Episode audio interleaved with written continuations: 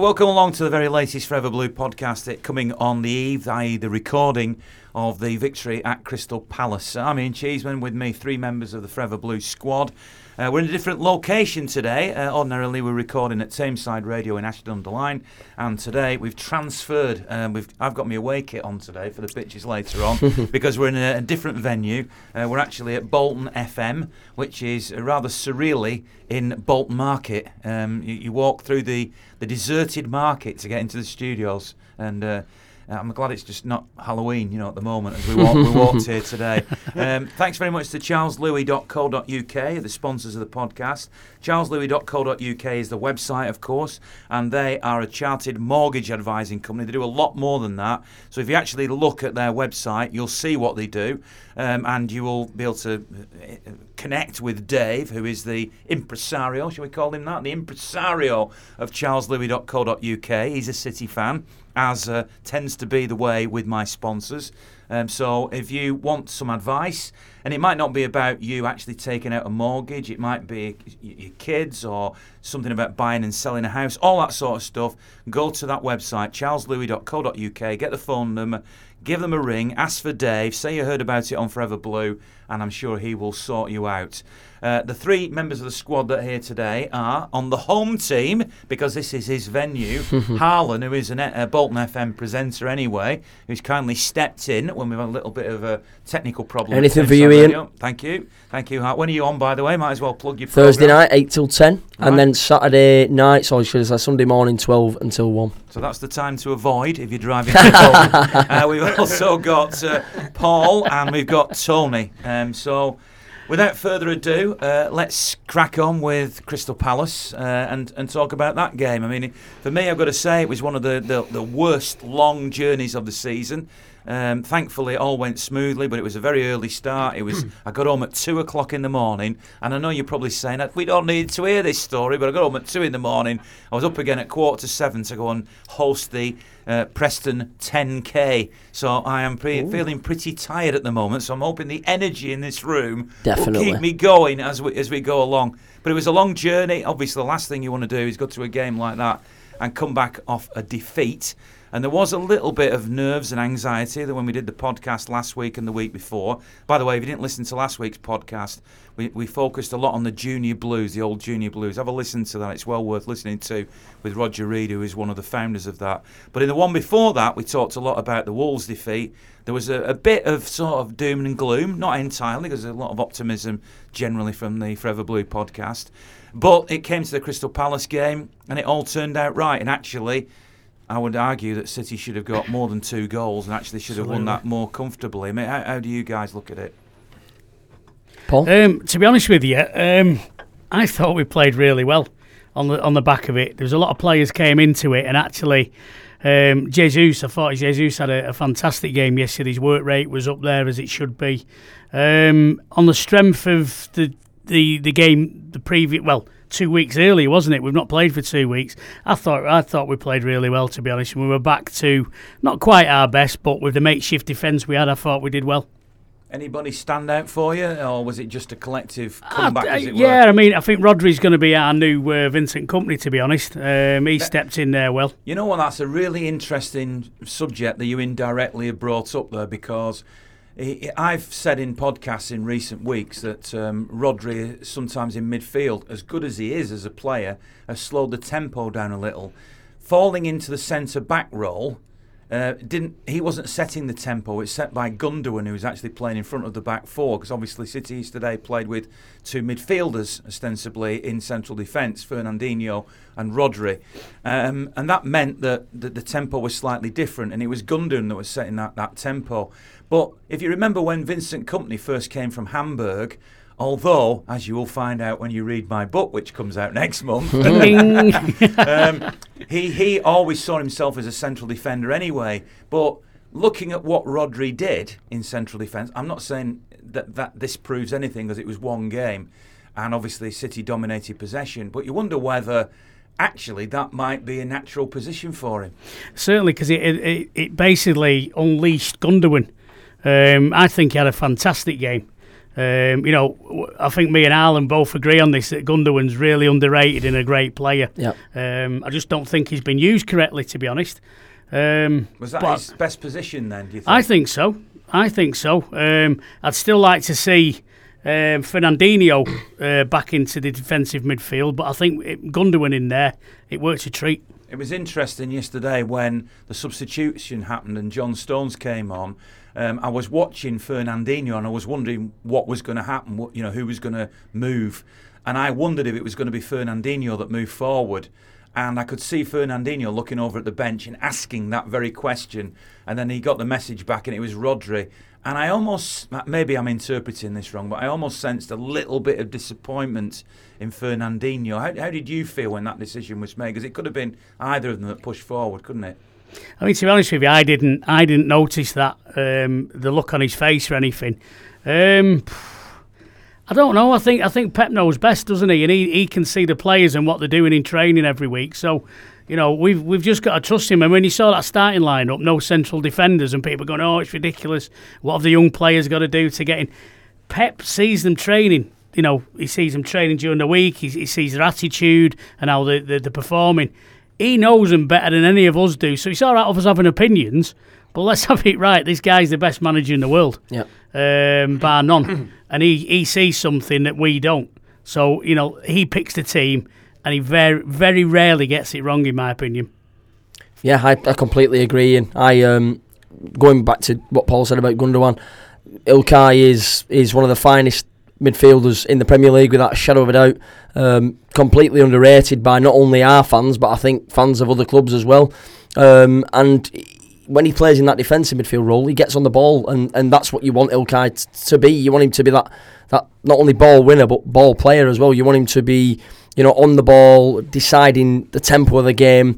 And you know with Fernandinho and Rodri at centre half, I just think we looked a lot more controlled. And I think another reason why we were like that against Palace and why he set up the way we did is because one, he didn't want to scapegoat against Crystal Palace because if one of the younger lads was in uh, and they made a mistake against that front line, we would have been punished. There's no doubt about that in my mind. And not only that, but if we were to lose the ball in a silly area um, because we weren't composed enough in them defensive areas, we would have again been punished. So I think he was looking for not only the composure but also players that he knew he could rely on to not make mistakes. And for me, when I saw the team sheet, I was actually over the moon to see them two at centre half together because I believe they're both capable of doing it. And next to each other, it was really inter- interesting to see the bond between Fernandinho and Rodri flourish, with one not being in front of the other, with them both being next to each other, working as a team. It's funny because uh, before the game, obviously, I talked to fans on the vlog, and as soon as that team was announced, there was quite a bit of uh, negativity. You know, oh, what's this team that he selected, and you know, how can you play with two midfielders at the back? Are are you claiming? I'm not disputing what you're saying, Harlan, but are you claiming that you were the opposite and that you were thinking, oh, good move, this? Yeah, def- definitely, hundred percent. Because as far as I'm concerned now, you know, a good all-round player is is is what Pep's almost looking for when he signs a player now. I mean, a good all-round player. He's looking for someone that's got a bit of versatility to him, somebody that can play in more than one position, just in case there is an injury somewhere on the pitch. You know, I'm not talking about playing Sergio at centre half, nothing silly like that. But you know what I'm trying to say. When he signs a player now, I think he's he's looking at maybe can that player do other things, and it comes down to style as well. You know, Rodri's got the height, he's got the composure. Can he play centre half? Well, two of the main attributes for a centre half are composure and height in today's game. So he clearly knew what he was buying when he bought him for not only the defensive midfield role, but if he needed to step in, he could do that job. And 100%, I was I was happy because I was excited to see us not tinkering for tinkering's sake, but tinkering because Pep had seen him for two weeks, like Paul said, and he knew what he was doing. And I fully, fully back Pep when he makes a decision like that. And I just kind of knew that it was going to pay off. Um, I kind of disagree with you both, to be honest. um, so I'm going to put the problem trend. um, yeah, Rodri played well. I'm not saying that he didn't, and I think the team played well yesterday.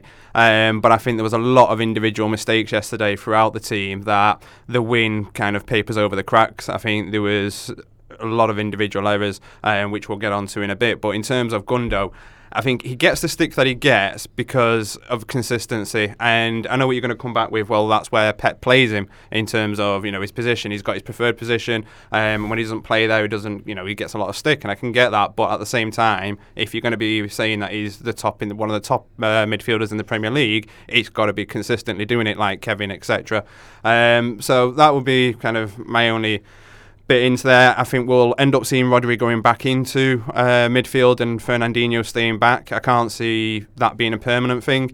Um, I think I agree with you that it's the flexibility Pep likes within his players. He, you know, he wants them to be able to play in multiple different positions. I just can't see Rodri staying there when we specifically bought him as a Fernandinho replacement um, for the long run. In terms of the defence yesterday, Stonesy coming back from injury. I don't didn't see he was going to play. Not too sure what was up with Otamendi. Don't know if you guys know was he injured or was he? I think he supposed got to be some illness uh, in Illness, the camp, right. as far as him and Kyle Walker actually. Right. Uh, so I can understand in that sense. Then putting two midfielders in there, I wouldn't necessarily throw a young gun in like Garcia or uh, Bellis in that sense, simply because.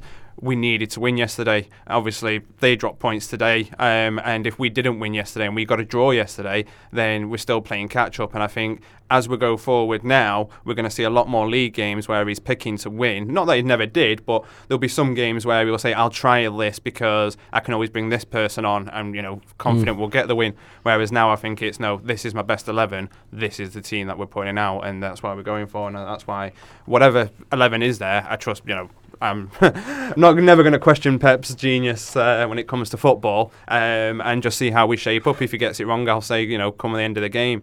Um, for example, the um, Norwich game, I thought Kevin was a shoe in to start for that one, and it's no coincidence for me that this season so far, even though we played the majority of last season without him, this season, as soon as he's not in the squad, we seem to be walking around like we don't know what we're doing, and we do seem to miss Kevin. And you know, it's no coincidence that Norwich and Wolves were the both two games where we didn't play Kevin, and obviously, unfortunately, we lost. It's funny because a few years ago I did a written uh, blog. I used to do a blog on the City Sports Club website, and I and I termed this uh, this expression the Super Eight, and I named eight players that I thought the more of those eight players play in the starting eleven, Yeah. the better City are. And at the moment, um, I, I, I'm not going to draw an exact parallel, but there are certain key players, uh, and the key players for me are Fernandinho, Yeah. Kevin De Bruyne, the two Silvas, Sergio Aguero. Now, I'm not saying it's only five. I'm just giving five key players that I've singled out. When you say the two Silvas, then I'm going to ask you a question here. Then, where is your in that terms of that eight? Where are you putting Bernardo? Because obviously, I know it came up in the podcast a few times now, and I've seen the debate on social media all the time. And me personally, I'd love to, love him in the middle. I think that was again one of the reasons where we miss Kevin De Bruyne is because Bernardo's not been in the middle, taking up and doing those balls and making those runs that Kevin does. Um, so personally, I'd love to see him in the middle, but obviously Pep with injuries and whatever else with Sane has been playing him a lot more on the wing. Um, what's it's, a real, it's a real dilemma, isn't it? I mean, you know, these two will give you an answer in a second, but to me, when you're looking at the structure of the team, I like playing with wide players. Personally, I think Raheem Sterling's more effective on the right Yeah. um, rather than the left because when they both cut in, when Mahrez is playing on the right and he's playing on the left, they're both cutting in and it becomes very crowded. And that means a blanket defence, like we've seen from a couple of teams like Wolves. Norwich did it to a certain extent at home. Zagreb certainly did it for a long time. That makes it far more compact on the edge of the penalty area for players mm-hmm. coming in. So I'd rather see Raheem on the right. Now that's not to say he's got to stick rigidly to right, and that's that's not what Pep's team No, no. does. You know, he can float in, he can switch to the left, but I'd rather see him predominantly on the right. That then means that you miss Sane far more than we're all acknowledging at the moment because Sane last season was on the left. Raheem was on the right and Sergio was down the middle, and that was pretty much the, the front three that I felt that Pep went for on the strongest days. Now, without Sane, you've had Mahrez on the right, you've had Bernardo, which is what you know, we're talking about here, playing on the right hand side, and a very different layout. Now, last season, I thought Bernardo was City's Player of the Year. He, he hit the ground running from pre-season and was fabulous all the way through. So to me, he was the Player of the Year. This season he hasn't been quite the same. Now, is that because of him? Is that because of the positions he's been in? Is that because of being in and out? Is that because of the the, the, the potential FA sanctions on him that are still hanging over him as we record this? Has that affected him at all? I don't know the answer to those questions. I, I think Bernardo Silva is an amazing player, and he would be absolutely in my 11 somewhere every time I pick a team, uh, as would David, uh, as would Sergio. Even though I can see the argument about Jesus playing in some of the games and actually did all right yesterday. But yes, and Kevin De Bruyne would be in, in, in all those as well. So I don't really know what the sol- I honestly don't know what the solution is because if you're going to play with wide men and you want to fit in David Silva, Bernardo Silva, and Kevin De Bruyne into that, how does it work? I, I really, you know, and and Fernandinho would be in front Yeah. of the back four for me. So. Hmm. It's, it's, a, it's a difficult question to answer. You two brain boxes. Well, I won't include Paul in that. Paul. You go first if you. Must have an answer. To be honest with you, I haven't. The, the answer for me is you pay you pay a good manager to come and manage your team, True. and that's what Pep Guardiola is. You know, so it's Hey, but great. if we just bow down to what he says, we've got no podcast, have we? well, no, because we can talk about fixing cars and things like that. um, no, I just I try not to get involved in this team selection sort of business because we like it. We yeah, want no, you to yeah, get yeah, involved, no, Paul. that's I know I I do get involved, but I don't really think too much about it because I I I'm a fan and sit and watch it. No matter what I say, what matter we sit here and talk about, we're talking about it. Nothing's going to affect it. Pep's not going to. I know Pep listens, obviously. Hiya, Pep. Yeah, Hey, Pep. evening. And I I know he listens, and he's not going to listen to what we say. He's not even going to listen to the fans if they booed every decision he made. He's going to pick his own team, so it doesn't really matter what we sort of say. We can we can deliberate, we can go on about it, can pull pull the games apart. But at the end of the day, in my eyes, it's a waste of breath talking about the team selection. Oh, thanks for coming, Paul. Yeah, well, we'll get next, next week with a different cast list. No Paul, obviously. well, Pa- Paul, Paul's first bit can go then, can't it? Um, no, in, in, in my opinion on, on Bernardo, Ian, you know you know how much I love Bernardo. Um, even in his first season, I could. I'm, I'm not saying I I said this and I said that, but I could see the positives in Bernardo when he wasn't having a great season in that first season, and I could already see. And I already put a Facebook state. If everyone, wa- if anybody wants evidence, I've got the evidence there to show you. I put, you can see that Bernardo has the ability to eventually play in the middle of the park, and he's got every quality that I, I remember seeing in David Silva when we signed him in 2010, and he's just he's agile, he's very skillful, he, he slows the game down at the right times, speeds it up when you need it to uh, when you need him to as well. He's got bags full of pace, believe it or not, and we saw that against engine, hasn't he? Preston. We saw it against Preston. I think he tracked back and won the ball back against Preston, and he, he, he sprinted quicker than I think anybody ever thought Bernardo could. His work rate is is is you know limitless. He, he's such a great player, and I, I believe that his best position is in the middle of the park. And at the start of the season, on the podcast, I said that my two in front of whichever holding midfielder is going to be playing there would be Kevin and Bernardo together to give us two creative options, two absolute geniuses on the ball with somebody that's got a good, cool head behind them and create a real balance in midfield. And to be honest, Ilkay as as kind of he was he was in that debate for them attacking roles. Now I've seen what he can do more in that defensive position. Um, Ilkay's got a shout in there as well, and I think at the moment Fernandinho is nailed on to start centre half. I think it's between Ilkay and Rodri who starts in that holding role for me. Here's a question for you, right? Last season, Kevin De Bruyne missed quite a lot of games hmm. because of injury. That was the season when Bernardo shone. And that might be because Bernardo was given that role. Yeah, Is that is that possible? Is Yeah. that why? Yeah, I mean it's selection, isn't it? When you've got less people to choose from, you can rely on um, Bernardo when Kevin's not there. And again, this comes back to, I mean, Harlan, you just said there, you know, for you it's Kevin and Bernardo, and I'm not disagreeing with that. But then everyone's going to be saying at home, "Hang on, what about David?" You know, uh, What a player, by the way. I'm not. no, I, exactly. I, I no, this David is what I'm saying. That's the embarrassment of riches Mm. that we've got here. Um, and this is where, you know, people have been saying that once um, David leaves at the end of this season, Foden can step up. But then again, are we then putting Foden in over Bernardo, Kevin, etc. I mean, personally, for me, I think as good as David is, and obviously showed that yesterday um, in the Mhm. game. I just obviously age wise, does he have the legs to do it every three days? Probably not. So that's where it opens up for rotation.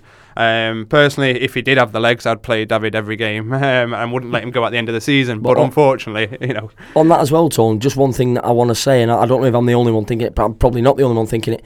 With regards to Foden, which we spoke about a lot um, on the podcast and, and everywhere else where we, Yeah. where we comment on Twitter and everything as well, we've often spoke about a romance being connected to Phil Foden, Mm. that he, you know, people want him to play because he's he's a lad from Stockport, Stockport and He's one of our own. and he's one of our own, and, and that's the reason why he should be playing. But I've kind of got an opinion on David Silva at the moment, and it's not a criticism of him. I just think that sometimes fans don't allow you to have a, an opinion on Silva starting or Silva playing, maybe because it's his last season, Mm. and that David should be playing because it's his final season. And a lot of people on the vlog yesterday Ian said we need to enjoy him while we can. Well, if he's not playing well. Then you can't play him just because it's his last season. You, Yeah. you don't. You don't. No you start on, sentiment, is there? There should be no sentiment in football. you start on merit, and there is times this season where David has been a passenger in certain games, and he's been selected for the game after. And I'm thinking, well, maybe it should have been Bernardo and Kevin. Obviously, Kevin gets injured, but it should have been Bernardo and Kevin then now, maybe. But I just think that a lot of fans think you can't say anything about Silva, and he needs to be starting 'cause it's his final season. But he should be picked on merit and not Yeah. not romance. No, I think you know that goes throughout the squad. To be honest, and this is where you know we all have our debates about. Well, us three, other than Paul, will have our Yeah, debates about team selection. um, I'll be in pub. but we can have those debates, but we don't see the players day in day out in training, and you know that's where you know we all say Pep's genius, and he is. But at the same time, he can see whether someone's having a bad day, not necessarily training well, that we don't see, and we're going, well, why is David not starting? And yet we don't know that. You know, for the last two days, he's not put the effort in training or whatever it might be. Obviously, I don't know that. Don't quote me on that one. Um, but the, you know, this is where Pep sees what we don't see. Um, for me, in terms of David, you know, it's his last season. He's been a great servant, probably for me. Um, in my opinion, you know, name a stand after him now. I really do. I think for me, he's been, and we've had this debate as well, um, in terms of the player post takeover, um, who's had the most impact. And everyone always goes for either Vinny, Sergio, or David. And for me, it's always been David. Um, so yeah, I think we've got to use him a bit sparingly. I think this year, I just don't think he would necessarily have the legs. I'll be happy to prove him wrong on that one. Um, but then, you know, we have a look at the squad yesterday. And this coming back to what I said earlier about yes, we won. It was a good team performance, but there was a lot of individual performances there that against a different opposition we could have been punished against. Um, so, for example, there was a bit of confusion in the middle of the park in the first half between Mendy and Gundo. Um, and then it then ended up where Rodri slipped, and then Raz tracked back and got that ball. Now against Wolves and Norwich, Sterling wasn't doing that tracking back, and it was a similar thing on the other side with Cancelo when he wasn't there. Bernardo was tracking back and telling Cancelo where to go yesterday, and again with Wolves and Norwich, we didn't have that. So yesterday for me was a great team performance, but there was a lot of individual errors in there that we still can't be going. Well, that's behind us. We're now going to win 18 games on the bounce now, um, because unfortunately on that performance yesterday, there's still errors in there that we need to iron out before we can then say, right, we're back to our form of last yes, year. yesterday as well, Tone. I think it was one of them. You know, we won't know until we try it, Yeah. and now we've tried it. We can go away, analyze it, and if we ever, if he ever wants to select that team again, before that game happens, he'll know what he needs to Yeah. drum out if that team is going to be playing in his mind to make sure that their mistakes don't happen again. And I think that's the beauty of maybe trying it once. We get the win, so we got what we needed. We can now go away and we've learned things as well. So not only have we got a 2 0 win, we've learned lessons as well. You've mentioned the faith that you have in, in Pep Guardiola, and I- I'm sure we all do, even Paul. Um, who obviously is, is reluctant to share too many opinions. I'm only joking, but uh, I know he's got an opinion on on the, the beer dispersal at the stadium. So Oh. you'll be passionate about Coming that into my one. own now, you see. Uh, but uh, I'll let you into a not a secret really, because when I do the vlogs, pretty much uh, I just go around and, and sort of want to meet as many variety of people and have a variety of opinions. So uh, when I edit it and when I put it together, you pretty much see everybody I meet. You know, I I don't think, oh no, I don't agree with that opinion and cut it out. I put in what people say, um, and, and and everybody really. I, you know, I give try to give a voice to as many people as possible. So this is going to go slightly against what I'm saying now because I met a guy yesterday. He was in the Palace fan zone, but he was a City fan. So the team had just been announced. So I said to him, um, "What do you think of the team then?" and and and his his opening gambit was very negative, and it was like what two midfielders at centre back. He was he was really negative, and and I so I finished filming him and I stopped it, and he said, "Well, I'll go on." And I said, um, well, you know, you were quite negative, and obviously I, I, I do a version that goes on the city website, and so that you know, you, you know, I don't think that's going to make it really. Um, he said, can I do it again then? So I said, yeah, if you want. So I did it again, and he went, well, I believe in Pep, and whatever Pep does, I, he could pick Ederson at centre back today, and and that, and I thought.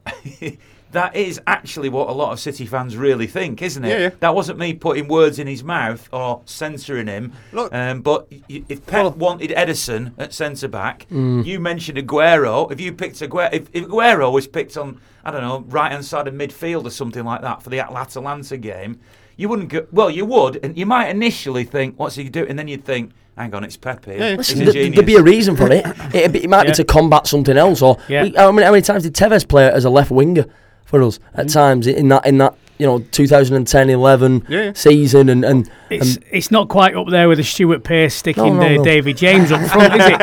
But you know, it's kind Listen, of if Glauber Berti had started up front, everybody would have been in the element, wouldn't they? Let's be honest. Oh, and he was a centre half playing, you know, so Yeah, yeah. you know Takes that'd have been good good. throw in though, Guy of Bertie, for anybody that was at Yeah. that game. Yeah, beautiful.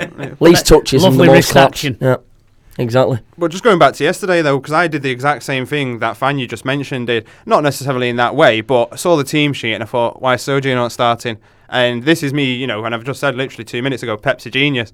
But that was just me and myself because for me, if I was to compare them side by side, I'd want Sergio starting every game. But at the same time, I thought yesterday, Jesus, for me, was probably one of his better games that he's played with us. Absolutely, yeah. Um, and one of, I know this is going to sound bad, but we were only offside, I think it was three times yesterday in the whole game. And considering Jesus was started yesterday, that isn't usually the case. So Mm. he's getting, you know, he is improving. And I think, um, yeah, I, you know, next time I'm not going to go, why is Sergio not starting? Because Jesus did have a good game. And again, you know, he's proven me wrong in terms of he's not offside every uh, pass that he gets, which was my perception of him, I suppose, in Mhm. the past. Um, that he's always going to be offside. Why is Kevin passing him that? Because he's going to miss it. Obviously, he had some howlers as well within his game yesterday. That pass that he should have given to uh, Kevin backwards um, instead of taking the shot. So he's, you know, he's still improving. But he's got that header on, on point, and he, Yeah. you know that, that that's twice now that he on the scored. point of his shoulder. Yeah, loves it. Do you know what I mean? But what I mean is the technique. He's Yeah. got that technique, Yeah. and, and that's something that I never work- expected to see Jesus Yeah. have. You No, know, no, that heading that's what I mean. ability, and he's he's definitely upped his game in, His in work, his work rates improved as David um, Sergio Aguero's did. Yeah. Um, you know, Sergio, we, we're going about how great he is. He's improved again under Guardiola. He's got that work rate now. He's not as late. I'm not saying he was lazy before, but he's he's, he's a different player. And Jesus, and you listen to him after the game. He, he did a good interview after the game, and he was saying he's always learning. He's trying to improve everything. And how old is he? 22. Is he Yeah, he's 20? only a He's kid. only He's a kid. You know what I mean? He, He's a kid in he's the not even first his prime, the, the first season he came to as he was whizzing around Manchester in a disability chair, wasn't he, because of his, his injury. So you know we've not even had him that long really. Yeah, He's a he's a great player. He's got a lot of potential, but obviously I was in the same boat as you, Tony, with regards to is he is he Sergio's replacement? Yeah. And that's the question that a lot of City fans have been asking themselves. I don't know whether we are going to go out and buy somebody to fill that void. Um, we need to we need to have three strikers going into next season for me, uh, personally. But Jesus yesterday, listen, if he plays and he delivers, then everybody goes, "What a genius uh, masterstroke that was." If he plays over Surge and he doesn't deliver, everyone's saying that it was a daft decision not to play Surge. Pep can't win really. He's got to put the player out there and hope that he delivers, and, and if he does, you know, then he does. A couple of things I wanted to pick out from the game that, that definitely deserve marking, as it were, which is the two, particularly two great saves by Ederson, Oh, yeah. which were breathtaking and were actually game changing. And once you, the game's finished and you've won 2 0 and you think we could have scored more and it was quite comfortable, there is a temptation to forget how significant those saves were because we're used to his footwork. His saves yesterday were out of this world, in my opinion. And by the way, the other thing I wanted to mention was that goal when Raheem flicks it up futsal style Dinky and, dinky. and then volleyed in by David Dinky dinky. Dinky dinky. Wasn't that special? eh? Wasn't Dink, that special? dinky dinky. When did you see the video?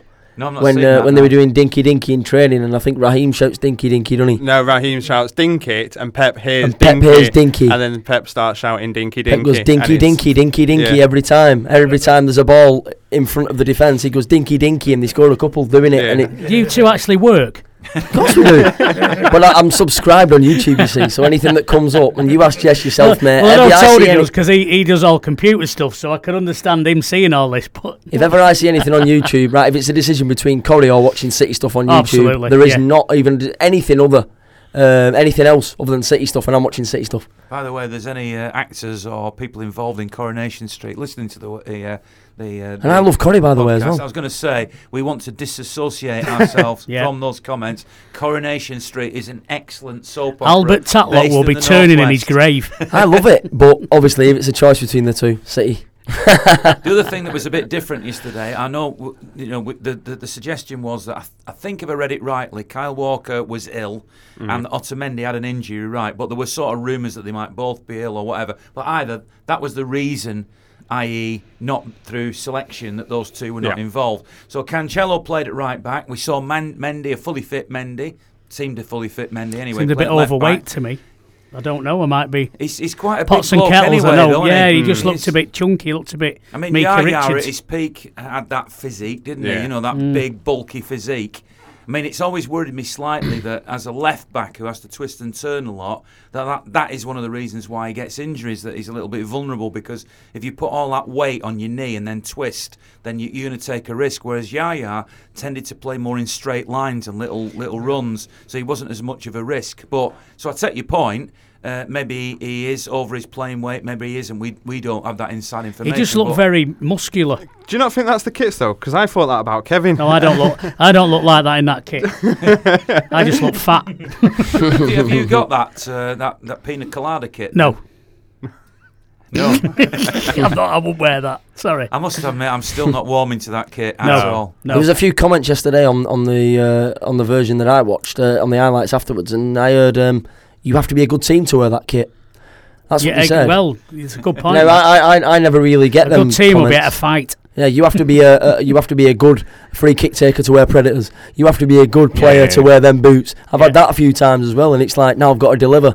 Is Yeah. that really a thing? You know when when when this kit's out, and I don't want to labour this point about kits. Is it but out when- yet? Can when- you buy that? Yeah, yeah, you can buy it. Absolutely, you see people in the. Re- you can't. You Yeah, you can buy it, Yeah, yeah. yeah. I've never So, seen it. so th- this kit's out at the moment, and there is a sort of feeling that when something's current at City, um, I'm going to be controversial now. When James Milner was playing for City and he hadn't gone to Liverpool and there was no rumours, um, I'm not saying I didn't like James Milner, but I was never his, his biggest fan. And yet there were a lot of fans around me who used to love James Milner. Yeah. Once he went to Liverpool, the whole tide turned and everybody thinks he was terrible. Um, and, and I wonder whether, and you might think it's a strange analogy to draw, but whether when we've got a current kit that we're playing in, there is a whole tranche of people who go, you can't criticise something they're wearing it. The first team are wearing it. Yeah. Well, you know, you've got to like it. But in three years from now, when it's history and you're looking back on it, is everyone not going to look at that kit and say, that was one of the worst kits City's ever played in? But it depends because I thought that about the '99 kit when Good that point. came out, and I when it first came out. I mean, I was only a kid at the time, but when it came out, I didn't ask my dad for it. I just didn't want it. It were I didn't like the Illuminous yellow and whatever else. Do I have it at home now? Of course I do. Um, you know, because it became an iconic shirt. And if we go on in that bloody um, fruit fruit salad uh, kit and win the Champions League in it, Yeah, will we see ten years time? You know, adults in that? Of course we will, You're because right. it's that iconic kit. If we win sod all in it, then no, it will be assigned to the history books and of what were they thinking. Tell you what, if we if we point. if we win the Champions League wearing that kit, I won't even celebrate it because that is disgusting. Are you We should- really that against Absolutely, oh, yeah. Oh, oh. You can't, you can't wear that in the Champions League. We've got to be wearing blue and white. So, so we've had. I'm not going to Wembley because it's getting boring, which I, I kind of stick with Paul. I don't talk Because tactics. I understand that. I I don't quite- talk about team selections, and Yeah. now we're having. I won't celebrate winning the Champions League because of that kit. no, I wouldn't. If we You, won my that kit in the Champions are a League, groundbreaking I'm genius. You, well, that's what I'm here for. so what do, what do you make of the, the speed of the beer um, dispersal? oh, now we're talking here. Now, well, this we is did where have a question about this this, is. didn't we? Yeah, I think it was Rog. In fact, he stands behind me at the football, Rog. Not Rodri. No, Rog. Rog. Rog. Hey, Rog. Um, he's um, he's got a very good point. I mean, since we've been going to the Etihad, I must have missed. Me and my mate Jonah must have missed about 30, 40 goals. Um, we go early. To, we take it in turns at going getting the beer. Jonah will de- say we don't because I tend to not like to buy them in the ground. Um, we'll, we'll half time. It'll go a bit early to get the beer.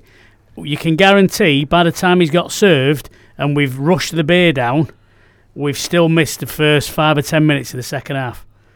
They used to have bottle banks, which was great. People coming around giving you, you know, a bottle, but then they couldn't give you a bottle because you could throw it, you know, a plastic one. You could throw it and hurt somebody. So they poured your, your, bottle out into a, a plastic glass. So then you had to, you know, wait for him to pour it. So it just took ages. So the amount of money City are losing at half time. Well, you know, City won't be losing it because it's Well, no, it's franchise, isn't isn't it? Yeah, Yeah. yeah, But City run it. Whoever, whoever the franchise is, F3. Yeah, yeah, yeah. F3, yeah. Yeah, yeah. free. Is that how it is? F3, yeah. Well, that's why they're not F1, isn't it? because they're that slow. Well, for you, they're Well, FU. well, here's aren't the question then. yeah, exactly. Just on on the beer, I mean, personally, it doesn't affect me in that sense because at half time I'll sit there and I'll wait because I don't want to miss um, anything, and that's just you know personally. But I know um, You don't want to em- miss the half-time entertainment. No, no, exactly. Uh, That's a different debate. That. Yeah. Let's, let's not go into But- that again. just I noticed yesterday um, on social media, Emily um, from the podcast, she put she missed both goals because she was up getting beers um, for at half time and in between. So that was down at Palace's ground. Now I, don't, I have not been to a ground in the country that gets you a beer at half time and allows you back in your seat in time. It's not unique to us, I don't think. So the question that I have for you guys that have been is Spurs' stadium, new one, any better? Because they put a lot of thought and money into these quick releases and all the rest of it. So is that any better and is that the way forward? The only thing I I don't uh, drink anyway, full stop, and so I certainly don't have a beer at half time. Uh, I have been to Tottenham in the away section when we played them in the Champions League last year, and they have this system. You, you can give me your opinions on it in a minute. I'm just telling you what I it was with you. Yeah, were you? Were you? Did you see it? I mean, it's like a. See, that's how much notice he magic takes glass. on me. Yeah, it's like a magic glass that you put on this sort of disc on the Yeah. table, and it fills it from the bottom upwards. Now, it was great watching it, and you think, wow, I think I filmed it. Might have put it on the vlog or something. Uh, but then you, but is it is that just a gimmick? Is it really any quicker? I mean, to me, in my sort of very simplistic way of looking at it. Um, when it comes to about five minutes to half time, now you people are beer connoisseurs, I'm not. Why not pour about 50 pints of beer and have them all stood so that when you go there, you go, beer please, there you go, bam, gone. Done I'm- in a I'm- second. Why does that not happen? I, I like a nice pint, right? I'm not a member of CAMRA or anything like that. So at, at half time, it's just grab something that's cold and wet and drink it. so you it's do as simple that. as You'd, that. you'd- even though it might, in theory, yeah, have gone flat why, or something. There's, there's two, these two, two times of the game when it's busy before the game and at half time. So them 45 minutes in between of them two, the bar staff are doing nothing because everything's shut. So 10 minutes before, you know, 35 minutes into the game, should we say, 10 minutes before half time, just pour a load of beer out. Have a load of people at the back, one taking the money, because they can't even count. They can't even give you the correct change or anything. One taking the money, one bringing the pint up. The queues are just drop.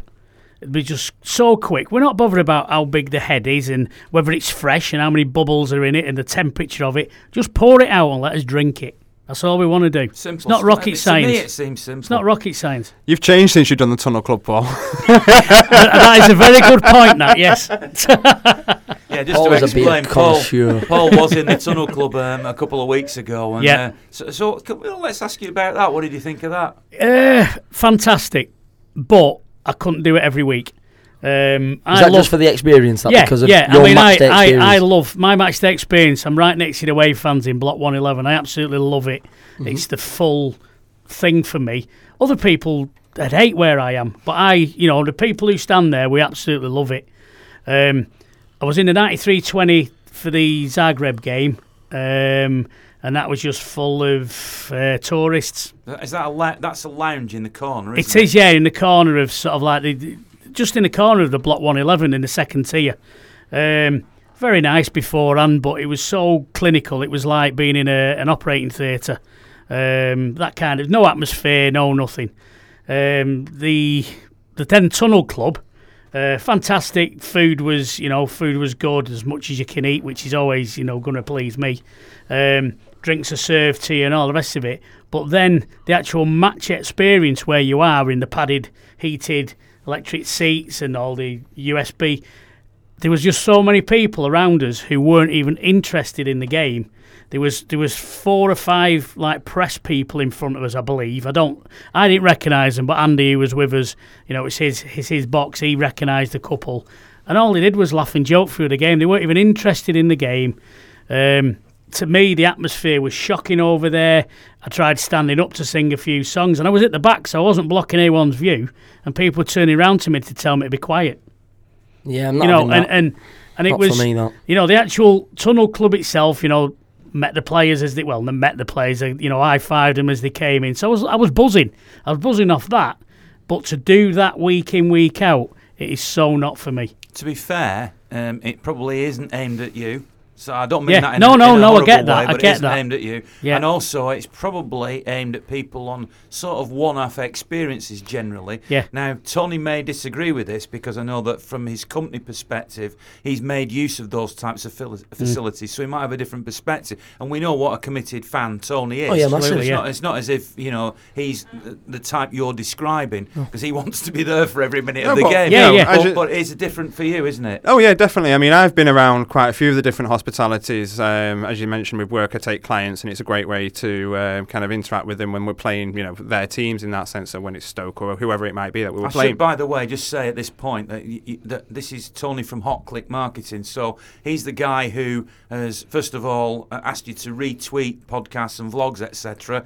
And you, you will get two Tunnel Club tickets if you are the winner. if of you the still lucky want them draw. after what Paul's just said, but um, so, so Tony, thank you. But that's, that's just to put it into If you want to perspective. experience that atmosphere, let's- So no, you- I mean, Um, in terms of the different hospitalities that they do, Tunnel Club is there as an experience. It's not necessarily targeted generally at the seasonal. It is for a one-off as an experience for fans. You do get seasonals in there, and they are generally your corporations that everybody ends up whinging about, calling you know the corporates and that side of it. But at the same time, for example, I know, and well, I've met Andy in terms of who you went to Tunnel Club with, and the last thing I would say would be he was corporate, but then again, at the same time, I also know he's actually got his actual tickets he uses, not company wise, out uh, elsewhere in the stadium because he doesn't like that weekly atmosphere in Tunnel Club. Yeah, he's, So- in, he's he's over that other side of Yeah, 9320, yeah. So he. Again, it's a great experience. If you've never done it, you'll love it as an experience, whether it's Tunnel Club Ground or Tunnel Club, uh, the other one, uh, I can't remember what it's called, but as an experience, it's great. You get to meet the old players that are walking around, uh, some of the legends, you know, Colin Bell's walking around, Tony Book's walking around, Joe Corrigan. Um, Alex Williams is generally in the foyer as you're coming in. You get to see the players coming in. Um, Hugh Ferris is there generally doing a first Oh, team great. interview with somebody.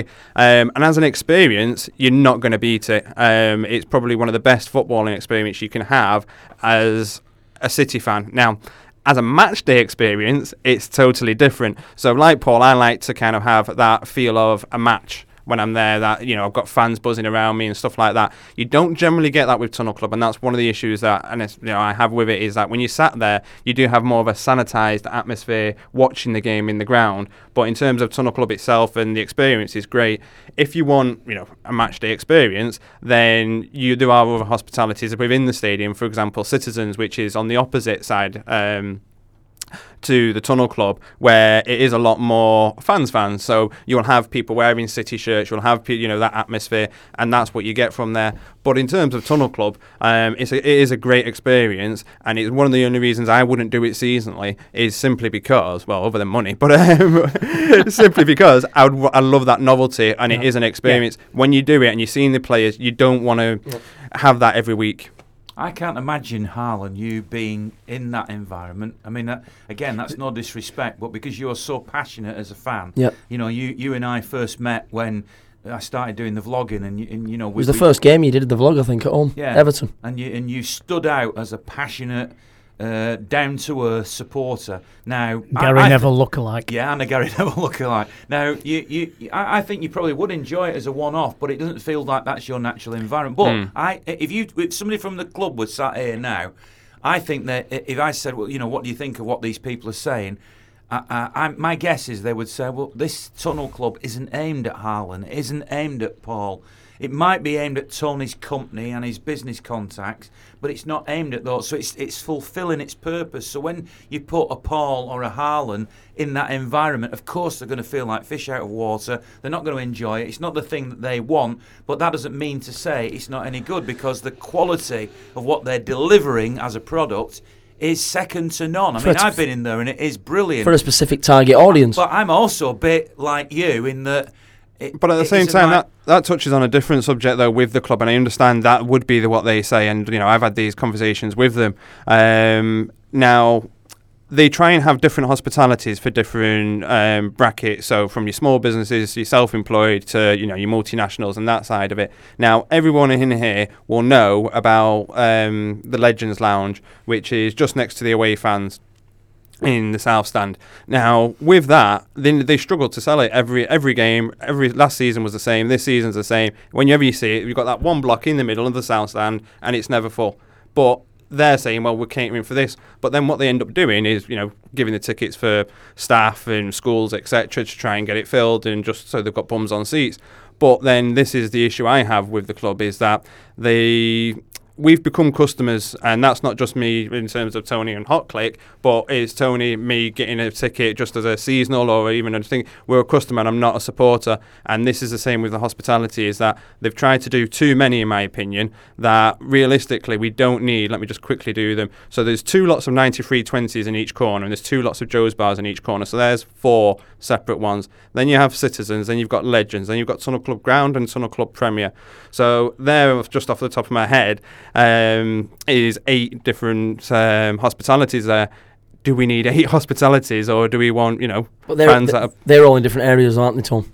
So they're all No, dotted about. They're all So dotted about the stadium. The. Tunnel Club um, ground is right behind the dugouts. Yeah. Then behind that, you've got Tunnel Second Club tier, yeah. um, ground, which the one you were, that was just towards the back. Above them, uh, you've then got Chairman's Club, so that Yeah. put us on to nine. Uh, forgot about them.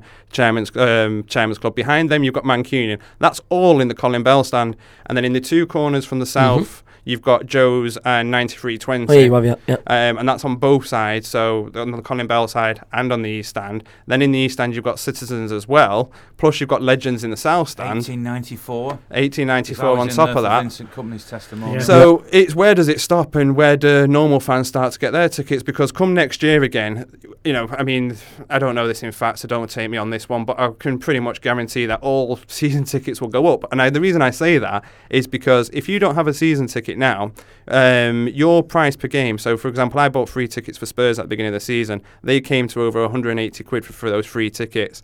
Now, for what? Four times I could have got for 400 quid, uh, 500 quid a seasonal. So this is where the club are arguing that they will bring um, seasonal tickets, pushing them up to make then the match price similar to what match day fans are paying, and that's their argument. And this is why I think it will go up. But for me, it's a case of well, do we need all these hospitalities? And, and, and it's the struggling to sell them loca- it's the location of them as well. So where are they in the stadium? Obviously, Yeah, you've said that three of them in the. Colin, Colin Bell, but at the same time, if there's an atmosphere in certain parts of the stadium, Yep. it's going to affect the balance of the atmosphere Absolutely. in the stadium. So It's if like- you've got one situated in between, well, next to a singing section and then east stand. Then that's going to affect the atmosphere in them areas, and it's it's going to cause an imbalance in the stadium. It's all the main ones are on the halfway line. It, it's it's similar to me. The way I look at it is like having a wildfire in Australia, and it's like they, they have a fire break, and you've got all the atmosphere, and then you've got the corporate, so it stops. You hmm. know, I'm not saying we do a Mexican wave, but you can imagine a Mexican wave going round, and it gets to the hmm. corporate, it stops. Bit like a sound wave, wouldn't it? It yeah, just stops. yeah, it just and then- stops. And it's very hard to get across that fire break then. So then the next, and it just peters out and dies. Hmm. I was absolutely amazed how bad the act, because obviously I'm in the singing bit. So Hmm. when you're in it, you think it's noisy. Yeah. But then when you sat where I was in the uh, the tunnel club seats, where you say behind you know behind the dugout, it was dead. Yeah. It was silent. Have you ever sat third third tier in either I the, used, the I east used, or the I used Colin to sit Bell? third tier in the East Level Three. And that, that is quite That dead is up there, that isn't it? is dead. but That's was that deader than that, or was it was it similar? Um, probably was. It probably was. See, I couldn't, I couldn't do that. At least the- in, in answer your question, Ian, I, I couldn't do Well, that every game. No way. East Level Three, it was full of fans who I think you're. I think you're. Um, no disrespect, you'd fit into this where it was full of passionate fans who wanted a really good view of what was going on. You know, like a, a TV version of it, if you like. You could see everything. You missed nothing. No angles were wrong or anything. It was perfect for analysing and watching the game. Um, so it was full of passionate fans, but with no atmosphere, not not a lot of singing and stuff like that. Well, there has to be room for every type of fan, Oh, yeah. doesn't there? Absolutely. I mean, I mean, obviously, uh, on the way down to Crystal Palace, I was talking to my mate who I travel with, who, you know, is, is older than me, and he doesn't want to stand up at away games. He hmm. has no choice. And we had an interesting debate on the way down about safe standing, and he's dead against safe standing. And I said to him, why are you against safe standing? Because actually, it might help you in your desire to sit down at an away game. And he couldn't see it because my argument was that if they introduce safe standing, let's say we get 1,500 tickets for an away game. To me, when I've looked at the German model and the way they do it, that might mean that a, thou- a block with a thousand safe standing in it and a 500 block of seats is given to each away team rather than as it is now, which is 1,500 seats. Where if you want to sit down, you can't. I mean, there were there were people around me. There was, there was a hmm. lady on the row in front of me who must have been about five foot six, and they were actually Giant fair, yeah, there were. There, to be fair, there were people around trying to accommodate her so she could see because she had no chance Yeah. of actually getting a clear view of of the game. So that's that's one problem we've got of standing in the away seats. Uh, I personally, as you you know, I'm quite a quiet watcher of the game. I'm a studier of the game. I really love watching the game. So unlike you two, Harlan and Paul, who are jumping up and down and See, the singing all thing, the way thing is though, I'm not, I'm not a rowdy. I'm not a rowdy no, fan. no, I wasn't saying No, that. no, but no, the no, lady no. next to me Yeah. said to me uh, at one point during the second half, she sort of went. I heard her said to her husband, "I see Ian Cheeseman," and, and because I was so quiet, they weren't completely convinced. Now, this isn't a who am I. This isn't the point of what I'm saying. The point is that she wasn't sure because I wasn't animated. Surely there can't be another one that looks like you. Very true. So, although you know, looking in a mirror. I was going to Paul- say that, yeah. so so when when you know when at the end of the game she actually said to me i'm really sorry because I, I think i disturbed you during the game and i know you like to watch it and i said no no don't worry about that but she's right I like to watch it. My mate wants to sit down. You, Paul, you, Harlan, want to sing. Everybody has a different viewpoint, and and some people want to sit and have a nice Yeah. meal. And, and that, that's the reason why I stand where I stand, or st- shouldn't shouldn't stand. Sit. So do we not just accept? I hear all the criticisms that we don't just accept that we live in a fractured, fractured in a nice way. I don't mean this in a bad way, but a fractured club where different supporters want different things. Yeah, we're not all on the same page, but then that what that, that's what makes our club special and our fan base special. The fact Mm. that we don't all, all agree on the, the same thing, but you know, we So at Palace, next to the away section, there was a, a section of seated Palace fans who hardly made any hmm. noise whatsoever. Behind the goal, where they have that second tier, not the the, the superstore end, the other end, there was a block. I noticed this yesterday. I've never seen this before, really. Uh, forgive me if you've seen it somewhere else, but there was a block right in the middle where there was a bloke who had no shirt on. Who was doing what they do in Europe with a megaphone, Yeah. but he wasn't using a megaphone. But he had his back to the to the game most of the time, and he was orchestrating the block. And I heard a few people round me going, "He's orchestrating that block." We've seen it when Newcastle come to us. Yeah. Um, you see, you know, the guy with his shirt off, back to the game, orchestrating them. I mean, for me, there is all types of fans, you know. So, for example, when I go with my father-in-law, um, he can't stand for the whole game, um, so we don't go to triple one or one oh nine because of that. So I'll go somewhere where we can sit. Um, Personally, I prefer the atmosphere, so I do want to get as close to the away fans as possible. But my issue in terms of the club um, and what they do or what they don't do for us fans is there isn't sections. So there's sections all across the cl- um, stadium for hospitality, and generally the prime seats on the halfway line. That's fine. They're going to pay that money. You want to give that them, then I can't argue because you know they're going to be paying a thousand pound or whatever it might be. Whereas, where's the singing section now? You two are going to say South Stand next to the away fans, but for example, you interviewed uh, the Bangladeshi Blues yesterday, um, and I was actually in conversation with one of them um, on social media because they were asking me, well, where's best to go in the ground? I want an actual atmosphere. I want this. I don't want to be sat down. Now, if we had sections within the ground for that, he wouldn't need to be asking a complete stranger miles away where this is Because I said the corners. I said one in each corner of the stadium. Mm. So one, one, one, and then you've got the one next to me, which I think is, I think it's one, one nine. I think it is right on the corner flag Oh, on yeah, one one yeah, yeah. and then you've got the other corners opposite. So you'd have um, singing sections in each corner of the stadium that would come into the centre Mm. circle. If you get what I mean. But So- Absolutely. you know that as a fan, and this is what I'm saying in Mm. terms of those that are booking tickets that don't necessarily do seasonal or don't necessarily, you know, go every game to know Mhm. that they wouldn't know. And this is where you know we don't necessarily have a singing section, or you know, I mean, we've got the family stand. That's probably the only designated area. It's the we've only got one that's named, stand. isn't it? Yeah. All the other are east, west, and and Obviously why don't up. we have you know the east singing section, the west singing section, as you say, have them in the corners to push the sound in. I mean, I've got I've one of my suppliers. He's a big City fan, but he he, he can't get to all the matches. So there's I think there's four or five of them, um, and they go. They all want to go to the games, but they don't have a season ticket. Um, and he said, I wanted to go to the, the Zagreb game. He said, but I couldn't get four seats together. Mm. He said, I could get individuals all over the place. But part of the thing is, he's going with your mates and sitting down next to each other.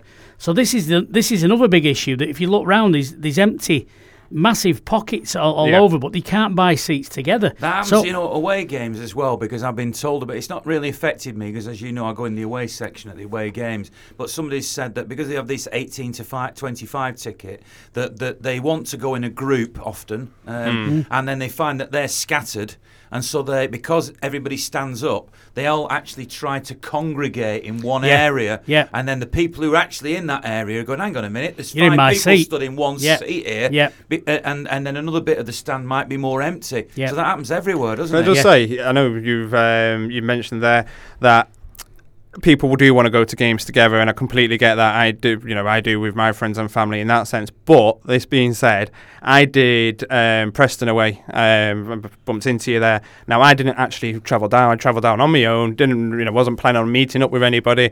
And one thing that our away fans do great at is the blue family. It doesn't matter where you are. You know, the, yeah. the next guy next to me was happily chatting away and all the rest of it. Um, you know, so all I will say, if anybody is listening thinking I don't necessarily want to go to a game on my own, that even at home, if you go on your own, people will, you know, talk to you. You won't be watching the game on your own. There will be people there um, and other fans, like-minded fans, because I've done it a few times um, in terms of just getting one ticket. And again, you know, I don't, I'm not one of these people that likes to go on my own. I like to share the experience, but strangers that I've now met, and you know, obviously stay in contact on social, keeping um, keep you know the atmosphere going, and obviously keep you into the game and chat to you. And as I say, anybody listening, if you are hesitant, don't be because the most part we're all a blue family, and anyone will talk to you everywhere. Definitely, Well said. Well said. Now, uh, w- when we get to the next international break, which seems quite a while off, um, one of the things I'm considering doing with the the podcast.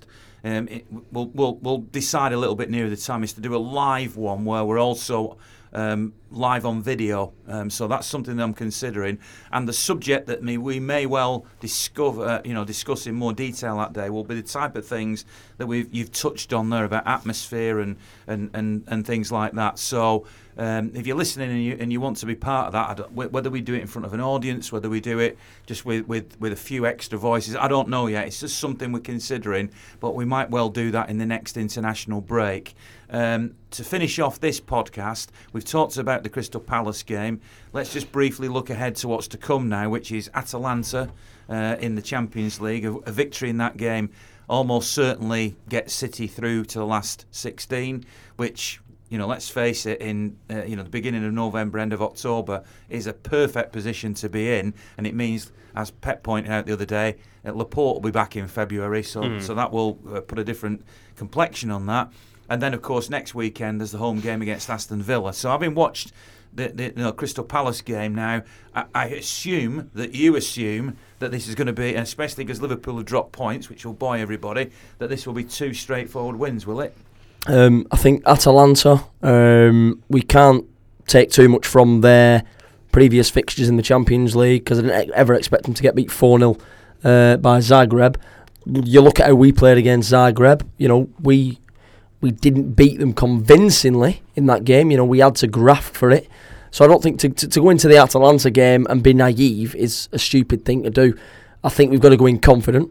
You know, we've got to we've got to look at the fact that we bounced back against Palace, um, but they can be a threat. You know, let's not forget where they finished in the league last year. Maybe they're not doing themselves justice at the moment. So I think we've got to go in there fully fully um, focused on it. And then Villa, Ian, Um, they're a good side. You know, they've not picked up as many points as they would have wanted to this season, but they've got some dangerous players. They've got some creative players. Wesley's on fire. Um, they've got our lad as well, Douglas Luiz, who can hit a shot. So you don't want him getting on the, you don't want him receiving the ball on the edge of the box. So we've got to be, you know, we've got to be rough and tough. We've got to we've got to get that ball back as quick as possible, um, and not go into the Villa game naive either because you know you don't want to get stung by a team like that, especially not now when we've got a them points back. I can't imagine Jack Grealish coming to, to City if he's fit and available and and being a shrinking violet. Mm. It's not his personality, is it? No, but I think he'll get dealt with. To be honest. Um, Oh, says a confident Paul. yeah, Oh, yeah, dealt yeah. with I think. I, I, I, I'm I'm having Four watched. home games, by the way, in a row, Paul. Yeah, it's great. You're a businessman who, Yeah. you know, he, he, I mean, it's a serious question. This, are you going to be able to juggle everything now and get to all four Um, games? midweek matches it's are a difficult, challenge, isn't it? Yeah, midweek matches. I, I absolutely test midweek matches. Um, the European midweek ones, I kind of resigned to the fact that we're going to travel away. Um, so it's a two, three days. I shut my garage. But when we're going um, European games at home, I just I can't get up for them. I can't get up for league games at home because you know you're rushing round. You've got to finish early. It's a nightmare. Um, So Southampton in the League Cup's not going to be top of your priorities no, by the sounds no. of it. And to be honest with you, they're they're the games that are normally because I subscribe to all the the cup schemes. They're normally the games I give me ticket to my son or you know let let a friend go who don't normally get to the matches. Um, I normally let them them go to them if I'm busy at work. How about you, Tony? Are you looking forward to these next uh, four home games now in a row? Yeah and no. I mean, I'm confident. I'm always confident. Uh, have been pretty much since day one with Pep. But um, that being said, what worries me is that I was confident going into Norwich and Wolves, um, and there wasn't anything in those games that I thought. If we did this, then we would have won that. I think it was just a collectively poor performance. And if it was just Norwich, I'd be like, fine, that was a blip, we'll carry on. But the fact that we've had that collective poor performance against Wolves as well, um, not worried, but concerned that it will crop up again. So I'm confident we will win. But in the back of my mind, I do have that kind of, is this going to happen again? Because it's happened twice this season. When in the last two seasons before, I'd never, I don't remember a collectively poor performance. Individuals had poor performances, but as a team, we never were as bad as we'd played against Norwich and Wolves. And the fact that's happened twice in one season is the only thing that concerns me with any game going forward. Really, is have we got the full 11 switched on today or is there something in there that's not going to happen so maybe a little bit of typical city creeping back in that i haven't had for two years maybe you know because you know realistically a year ago i'd be going no we'll be doing aston villa and i'll be you know like one of the people um, that you interview on your vlogs that saying oh we'll do these easy 8 10 nil whatever. Whereas now since those two losses slightly typical city creeping back in i suppose All right. Well, on that bombshell.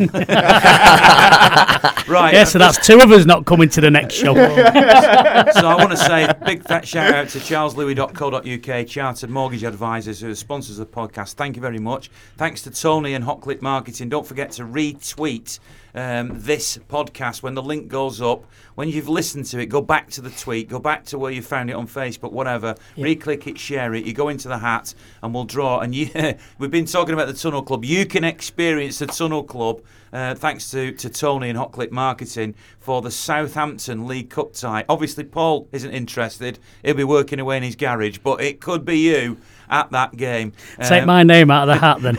don't forget, of course, to subscribe on whatever How'd you put it in? platform you follow. Give us five stars, make a comment, all that sort of thing, because it all helps to get us to the top of Google searches and also means that uh, the, the bigger numbers we've got, the more we can grow and the more we can continue doing these things. And thanks very much to uh, Bolton FM for being our host today, um, uh, stepping in at the last minute, and Harlan for sorting that out. No 96.5 FM. And we'll see you again next week.